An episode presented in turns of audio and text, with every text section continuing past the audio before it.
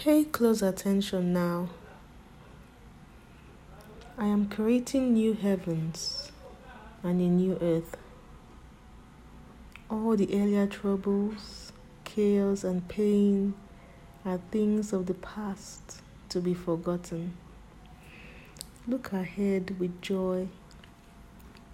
Anticipate what I am creating. I will create you as sheer joy. I will create you, my people, as pure delight. I will take joy in you, take delight in you, my people.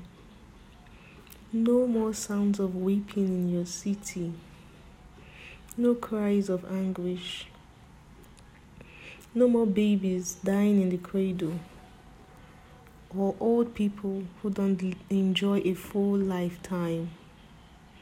100 birthdays will be considered normal. Anything less will seem like a cheat. You will build houses and move in. You will plant fields and eat what they grow. No more building a house that some outsider takes over. No more planting fields that some enemy confiscates. For you, my people, will be as long lived as trees. You, my chosen ones, will have satisfaction in your work.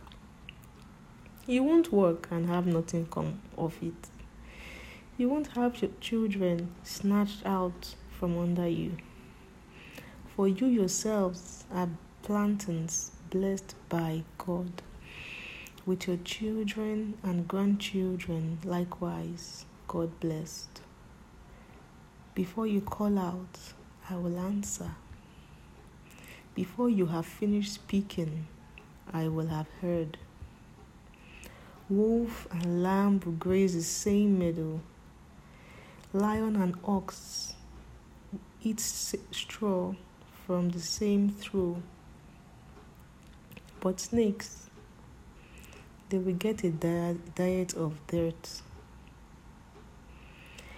Neither animal nor human will hurt or kill anywhere on my holy mountain.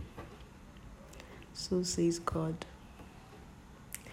I just shared um, one of my favorite scriptures from Isaiah 65, from verse 17 to 25. Take time today, read it and own it. God loves us very much, and that's what He wants us to know today. Have a blessed day.